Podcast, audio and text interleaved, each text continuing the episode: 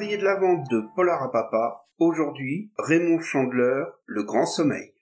L'auteur.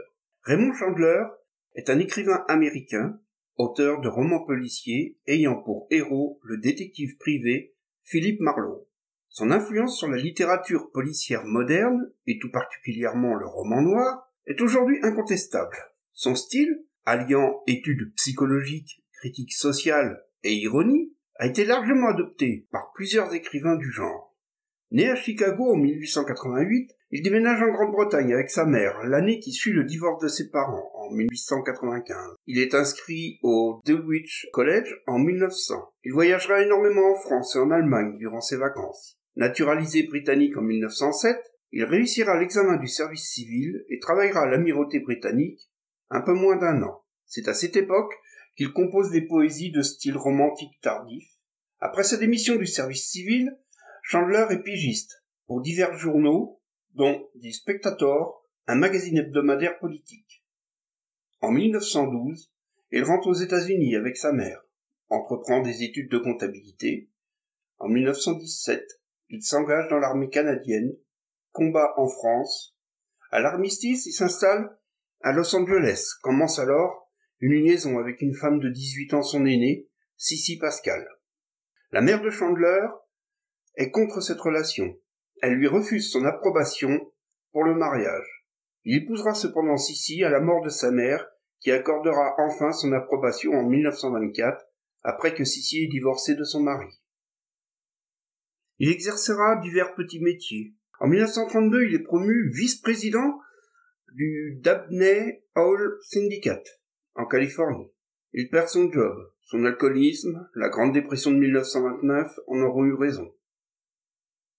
Lecteur de Pulse, publication peu coûteuse et de bien mauvaise qualité, très populaire aux États-Unis durant la première moitié du XXe siècle, il se décide à rédiger des nouvelles policières.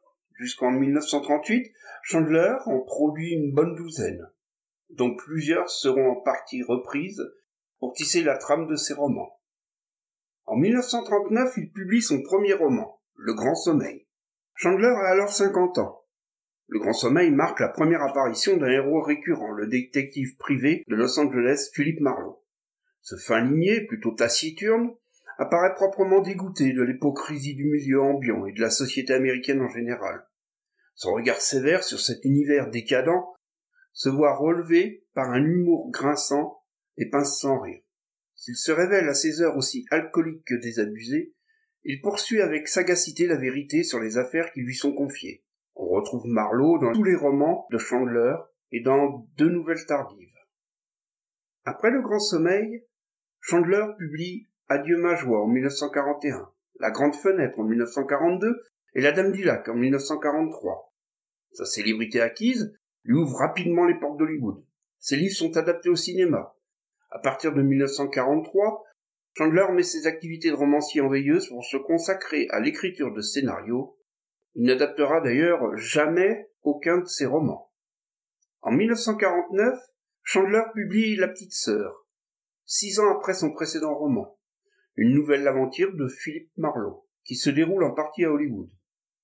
Il termine sa carrière de scénariste en travaillant avec Alfred Hitchcock sur le film Stranger on the Train mais la collaboration avec Hitchcock sera une catastrophe. Bien qu'il soit au générique du film, on ne retrouve pas la patte de Chandler dans le film. En 1953, Chandler renoue avec Philippe Marlowe dans un nouveau livre, The Long Goodbye, qui sera porté à l'écran 20 ans plus tard. En 1954, Sissi décède à l'âge de 84 ans. Chandler, qui en a 66, sombre à nouveau dans l'alcool, qui aura de graves conséquences sur ses écrits. Il fera même une tentative de suicide en 1955. En dépit de l'admiration grandissante que lui vouent les milieux littéraires et le grand public, les dernières années de l'écrivain se placent sous le signe d'un état dépressif chronique. Si Chandler parvient à en atténuer les effets pendant un bref séjour en Angleterre, il y retombe plus profondément dès son retour en Californie. Il mourra d'une pneumonie le 26 mars 1959, laissant derrière lui un roman inachevé intitulé Paddle Spring qui met encore une fois en scène son héros fétiche. Le livre sera complété en 1989 par Robert B. Parker un autre écrivain spécialisé du genre. Le grand sommeil, le résumé. Le détective privé Philippe Marlowe est engagé par le général Sternwood, un riche paraplégique, pour résoudre une affaire de chantage dont sa fille Carmen est victime de la part d'Arthur Wayne Jaeger, un bouquiniste. Avant son départ, Marlowe est interpellé par Viviane, la seconde fille du général, qui pense qu'il a été embauché pour retrouver son mari, Rusty Reagan, disparu depuis un mois. La conversation tourne court quand Marlowe refuse de répondre aux questions de la jeune femme, qui paraît fort irritée par l'attitude désinvolte mais ferme du détective. Marlowe prend Gégère en filature. Il découvre bientôt que le bouquiniste utilise sa librairie comme paravent, masquant un commerce de pornographie. Peu après, Marlowe découvre Gégère mort chez lui, et trouve également sur les lieux Carmen Sternwood, nue et droguée, qui posait comme modèle pour une séance de photos.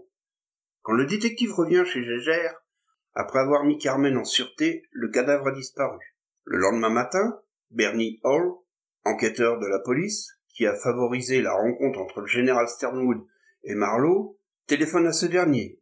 Il lui apprend qu'une des voitures appartenant au Sternwood a été retrouvée immergée. L'enquête révèle que Owen Taylor, le chauffeur de Sternwood, se trouvait au volant, mais qu'il a été assommé avant que le véhicule fasse son plongeon. Marlowe comprend bientôt que le chauffeur était amoureux de Carmen, qu'il a tué Gégère en voyant la jeune fille droguée et utilisée à des fins pornographiques par le bouquiniste. Cependant, Taylor a été retrouvé sans la pellicule photographique qui avait été retirée de l'appareil.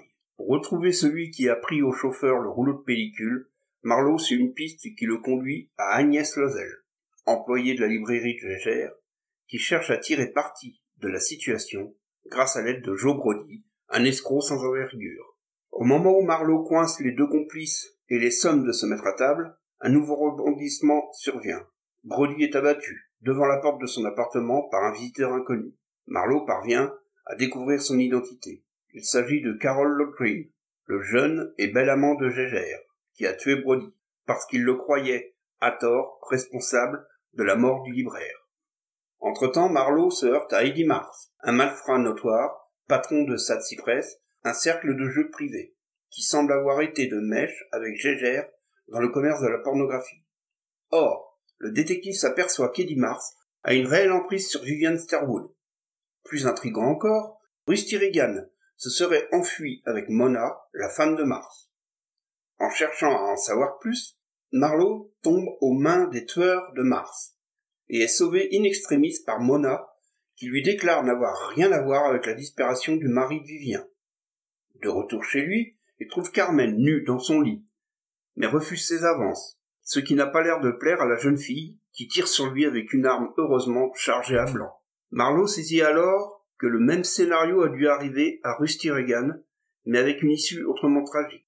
On comprend aussi que Vivian a sollicité les services d'Eddie Mart pour dissimuler le cadavre d'un mari qu'elle n'aimait pas, afin de sauver sa sœur et la réputation de la famille Sternwood.